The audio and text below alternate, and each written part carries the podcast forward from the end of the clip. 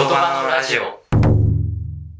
言葉のラジオとは、高校からの友人であるスナマとワタソンが日常の中で興味を持った言葉に対して自由に話していくラジオです。スナマです。ワトソンです。今回、第3回ということで、はい。撮っていますけど、はいはい。ちょっと突然なんですけど、うあの、ワタソンは。幸せになりたいですかね？え、なりたいでしょありがとうございます幸せにはなりたいですね。ですよね。はいこれちょっとなりたくないって言われたら多分今回の話なかったと思うんで、まあちょっとありがとうございます。はい。幸せになりたいと。はい、もちろん。そりゃそうよ。今回の言葉は、まず、まあ、幸せなんですけど、はい。まあ幸せになりたいってみんな思うと思うんですよね、まず。うん、うん。で、そう思った時に、ちょっとでも幸せになるよっていうちょっと方法じゃないけど、なんか考え方としてなんかそう、幸せにちょっとでもなるかなっていうのを思いついたというか考えてきたんで、おちょっとそれを話してみようかなとーいいね。思います。はい。そう。で、まず、その、例えば何か、何かをしてる時が幸せだよとか、まあ、なんか誰かとなんか会ってる時なんなんでもいいんですけど、うんまあ幸せな時間ってみんなあると思うんですようん。うね。んうん。なんとなく自分はこれこれしてる時が幸せだなみたいな風にぼんやり思っていることは多分あると思うんだけど、そうね。実際じゃあなんかそのスパンって、あなたは何してる時が一番幸せですか？って聞かれた時に結構難しいというか止まっちゃう人多いと思うんですよ。確かまあ、そうなった時に、自分にとって幸せな時間をうんちゃんと認識しておけば、幸せになりですよね。ちょっとに。待って。幸せね。そうそうそうお幸せの方程式みたあ、そういうこと、そういうこと、そういうこと。自分の中で、その何をしたら自分が幸せなのかっていうのを、もうちゃんと認識しておくことによって、幸せに巡り会える回数が増えると思うんですよ。あーお認知してるからね。ーうん。そう。偶然の幸せじゃなくて、さっき幸せの方程式って今言ってくれたけど、それって必然の幸せなんですよね。ほうほうほう。認識してるから自分が。うんだからその、まあ、幸せををたくさん、まあ、味わう回数が増えれば、人生もそれは幸せかなとそうね。思いまして、はいはい。あの、なので、まあ、そういうラジオですね、今日は。ということでね、幸せという言葉についてね、今日は取っていきますよというはい。感じですね。はい。で、どうでしょう？ワタソンは、はいまあ、何してる時が幸せですかっていうことと、あとまあ、幸せってどんな感じですかねみたいな。ああ、わかりました。そうですね。まあ俺は、まあ、何してる時が幸せかって言われると、まうんあパッと思いつくのは、美味しいご飯食べてる時が幸せだなと思うんですよ。はいはい。はい。まあね、なんか人間の三大欲求とかよくね、耳にすると思うんだけども、はいはい。まあその中でね、えー、まあ一つがね、食欲ということうんで、うんうん。まあね、あの、俺結構ご飯食べるの好きなんで、はいはいはい。まあ、美味しいご飯ね、えー食べるの、食べてる時、うんすごい幸せを感じますね。お母さんが作ってくれたご飯とかね。うん。まあ自分で作ったご飯とかでも美味しくできたらね、幸せだしという感じで、まあ基本的には結構、まあいろんなシーンでね、幸せ感じるんだけど、うんまあなんか食べてる時とかうん。が、まあわかりやすく幸せだなと思ってるかな、日常では。はいはい、なるほどね。で、まあ自分がね、幸せについて、じゃあどうだろう幸せという言葉についてね、考えた時に、幸せってなんだろうな、みたいな。うん。まあちょっとあの、これ、すげえ格好つけて喋るんですけども、はいはいはい。コーヒーの袋を開けた瞬間が俺幸せだと思うんですよ。え？なるほど。あ別にこれあの、人それぞれ、あの、自分の中で、こう、組み立て替えてね、あの、うん言い換えてもらって結構大丈夫な感じで、ちょっと格好つけて言ってるんだけど、はいはいはいはい。コーヒーって結構いい匂いするじゃないですあ、か。しますね。で、まあ、コーヒーを飲むっていうのは、うんコーヒーを飲むのが目的なわけですよ。美味しいコーヒーを飲むのが目的なわけですよ、はいはい。で、コーヒーの袋を開けるっていうのは、その前段階でしかないんですよ。うんうん。なんなら、そのコーヒーの袋を開けるっていうのは、想像してるのはドリップのコーヒーの袋をこう開けた瞬間はいはいのことを想像してるんだけど、なるほこれって、スタバとか、ドトールとか何でもいいけど、コーヒー買いに行った時って経験しないじゃない？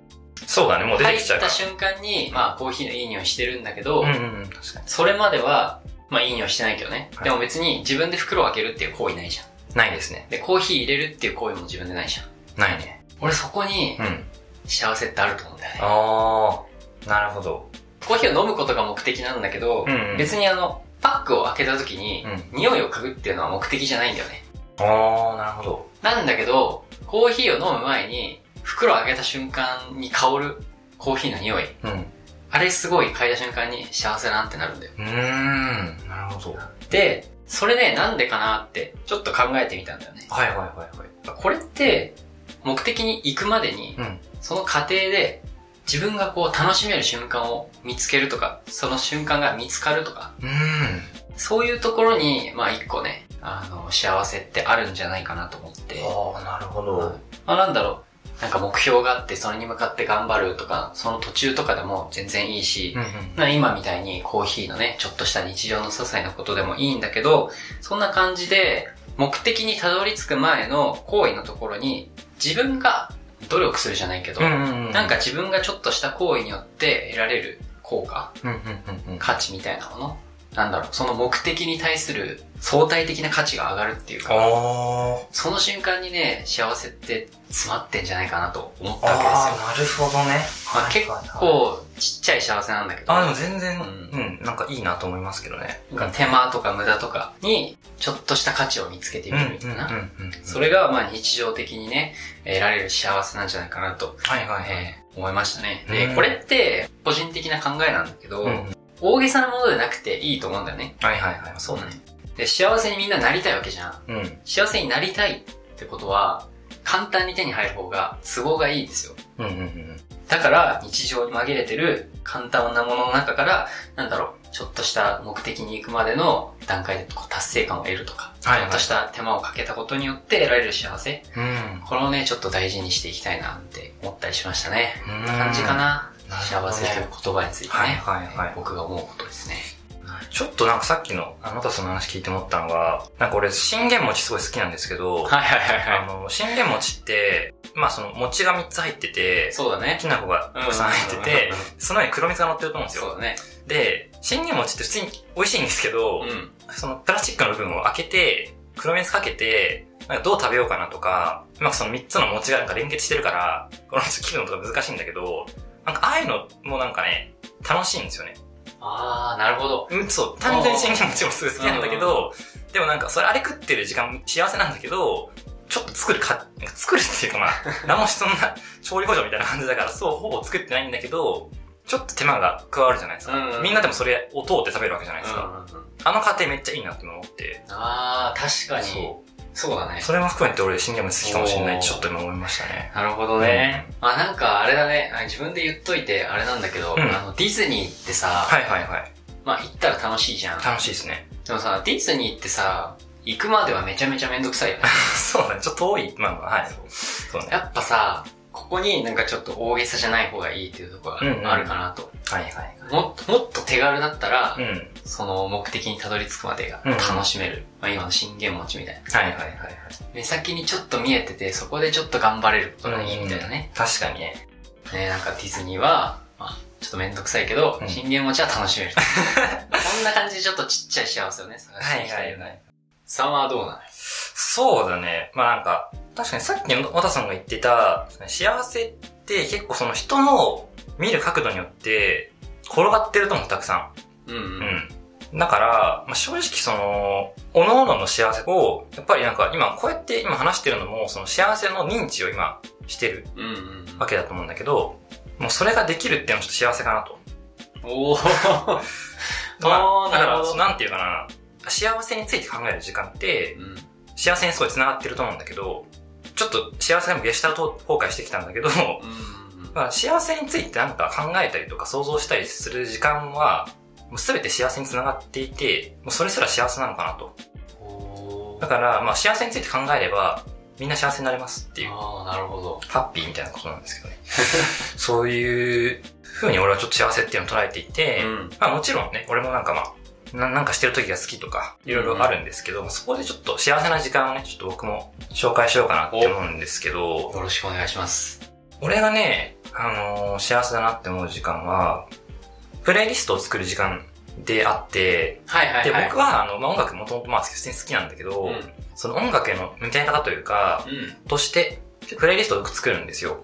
ん。うんうん。で、その、まあ、プレイリストっていわゆる、例えばその、ドライブするときに聴く曲とか、夜に聴きたい曲とか、そういうプレイリストっていっぱいまああると思うんだけど、あるね。そう。でも俺俺が作ってるプレイリストは、そのアーティストにスポットを当てて、そのアーティストの発表してる曲の中のん10曲を取ってきて、はいはいはいはい。それでアルバム作るみたいな。うんうんうん。まあそう前ですそうあれだよね、さんはね、うんあの、何個かアーティストのやつね、そうそうそうあのアルバム作ってね、こう送ってくれたよね。そうそうそう。そういう風になんかまあ、個人で作ったり、あの、してるんですけど、うんなんでその時間がそう幸せに感じるかなって思って改めて考えたときに、うんあの、まあ、例えばライブ行ったりとか、音源を聞く時間って、すごい受動的ですよね。そうだね。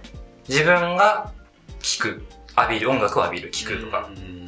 プレイリストを作ってる時間って、自分がプレイリストを作ってて、もちろんそのアーティストから受けたものっていうのはいっぱいあるんだけど、うんうん。でもそれを自分なりに、自分で工夫して自分で考えて、組み立てるっていう作業が、めちゃくちゃ音楽、そのアーティストの音楽と向き合えてるって思うんですよね。おー、なるほどね。そうそうそう。だからその、まあ、プレイリストを作るときに、まあ、改めて俺はじゃあこのアーティストの何が、何、どの曲が好きなのかみたいなことも、まあ、振り返るきっかけにもなるし、なるほど。まあ、要するにそのアーティストに対してめちゃくちゃ時間を使うわけなんですよね。そうだね。うん。そう、その時間ってめちゃくちゃそのアーティストに対して、そう、真摯に向き合えてるなって俺は思ってて、なるほど。で、その充実感がちょっと半端じゃないんだよね。ちょっとこのごめんなんか、多分普通に音楽好きだよっていう人とはちょっとまた違う楽しみ方かもしれないんだけど、そうですね。僕はその時間が本当に幸せですね。うん。まあ、幸せは人それぞれだからね。